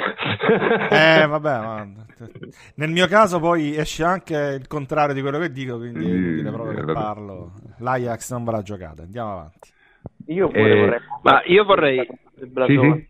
Era... Io vorrei il City io vorrei il City, non per macismo o per dire datemi la più forte, ma perché eh, Guardiola va eliminato eh, nelle sfide andate e ritorno, perché quando arriva in finale Guardiola è, sostan- è come Thanos, cioè eh, vince sempre lui e, e poi dopo ti, ti, consola e ti dice che è stato bravo, ma vince sempre lui. Ha vinte, ora non mi ricordo, tipo 23 finali su 24 in carriera, una cosa assolutamente disumana, mentre nel doppio confronto è battibile. Quindi secondo Vabbè, me Guardiola facciamo, deve... facciamolo eliminare dal Barcellona, dai. Cioè. Eh, lo so, ma eh, qualcuno lo deve eliminare e, e chi, chi, lo deve eliminare, secondo me, siamo noi al Barcellona. Quindi, eh, che bene che si muova o una o l'altra per eliminarlo prima che sia troppo tardi. Prof, io non ho molto okay. da aggiungere sul, su chi vorrei, perché vorrei l'Ajax per questione di fascino, perché comunque abito in un paese limitrofo, ci sono un sacco di amici olandesi, però vorrei, vorrei dire mi prenderei tutta la vita lo United sul Liverpool. So che tu non sei d'accordo, eh, però lo United lo considero quasi la spreco di una squadra cuscinetto perché a parte una individualità che conosciamo molto bene non ha nessuna fase, nessun reparto che... Certo. Lo United è la, è la classica squadra da calippone, il Liverpool no. È questo no, il problema. Magari lo prendiamo, poi possiamo discuterne. È la classica squadra da Calippo e, e questa è francamente, siccome la Juve un po' questa tendenza ce l'ha, eh, io la vorrei evitare perché francamente, ma poi ripeto, secondo me a questo punto contano troppo, troppo di più il, la categoria, le ore di volo, il blasone, il coso, cioè, nel senso eh, ma lì vinciamo noi comunque. Anche a, sì, sì, sì, noi, noi, noi, sicuramente, però se devi scegliere l'avversario, io preferisco scegliere un avversario che queste partite, se devo scegliere l'avversario più facile, ecco, per me il più facile è quello che queste partite non sa come giocarsele. E né il Tottenham né l'Ajax lo sanno, secondo me. Lo United sì. La differenza è questa. Il Liverpool sì, tanto, tanto bellino, però insomma poi alla fine, boh, ma... Mm, io l'ho vista anche ieri col, col, col Bayern, sì bene, però, buh, non lo so. Tutto questo entusiasmo per Liverpool io francamente non l'ho capito mai, però eh, è una cosa che probabilmente è solo e soltanto mia. Eh, chi c'è rimasto ancora qualcuno che deve esprimere il suo parere? Jacopo mi sembra che non si è espresso. Io dico il Tottenham perché è una squadra che ti lascia giocare, è un test allenante, però è la classica squadra che ha quelle amnesie con cui una squadra eh, come la Juve di solito passa al turno. Ok, perfetto. Quindi abbiamo detto un po' tutte le, le nostre opinioni, poi avremo assolutamente tempo e modo di parlarne una, una, volta che il sorteggio sarà concretizzato e poi appunto essendoci appunto il sorteggio a tabellone avremo modo anche di capire un attimo gli incroci come si possono sviluppare quello che succede la speranza, ripeto, non tanto per la Juve, ma quanto per il, l'interesse generale per la Coppa dei Campioni è che non vengano fuori due, due quarti, diciamo, mh, troppo sbilanciate, due parti del tabellone troppo sbilanciate. Questo ce l'auguriamo, eh, però non si può fare altro che augurarselo, ecco, perché cioè, io, io, il sorteggio, come dico sempre, il sorteggio di Cioppa, io non sono, diciamo, uno, eh, come si dice, mh, sicuro della onestà e della buona fede di chi comanda l'UEFA, però ho visto il sorteggio dell'eliminazione diretta e quello francamente non è truccabile. Quello dei gironi un po' di più, però non lo so. Quello, quello qualche dubbio me lo crea qualche volta, ma quello dell'eliminazione diretta non è, eh, non è truccabile, quindi perlomeno per quello che ho visto io. Quindi quello che viene fuori bisogna prendere e speriamo, ripeto, per noi e per l'interesse della Coppa che non capitino due parti del tabellone troppo sbilanciate, cioè in un mondo ideale due di queste, allora se poi ci metti anche Liverpool, due dovrebbero finire da una parte e due dall'altra, nel mondo ideale. Se poi così non sarà, eh, pazienza. In ogni caso siamo arrivati, siamo arrivati, alla fine anche di questa trasmissione, io so, sono riuscito a portarla in fondo, il che mi, mi, mi, stupisce abbastanza perché con i problemi che ho avuto con il microfono, tutto sommato non è andata così male, no? No, no, sì, l'abbiamo portata in fondo, dai. L'abbiamo portata in fondo. Le premesse erano terribili, quindi... Sì, sì, le premesse erano terribili, sì. Comunque dai, comincio a salutare tutti i miei complici a partire dal plenipotenziario Arturo Corsa. Ciao Antonio. Ciao prof, alla prossima. E Francesco Andrianopoli, ciao Francesco. Ciao prof, buonanotte a tutti. Eh, Jacopo Azzolini, ciao Jacopo. Ciao prof, buonanotte a tutti. E Michele Sassani, ciao Nick. Ciao prof, buonanotte, ciao a tutti. E infine Andrea Pegna, ciao Andrea. Ciao prof, buonanotte a tutti. Ecco, io sono il professor Cantor e vi saluto. Eh, vi dirò, sono contento di come sono andate le cose, eh, anche perché ogni tanto, quando, quando mi capita ogni tanto ad avere ragione, sono abbastanza contento. Comunque, buonanotte a tutti.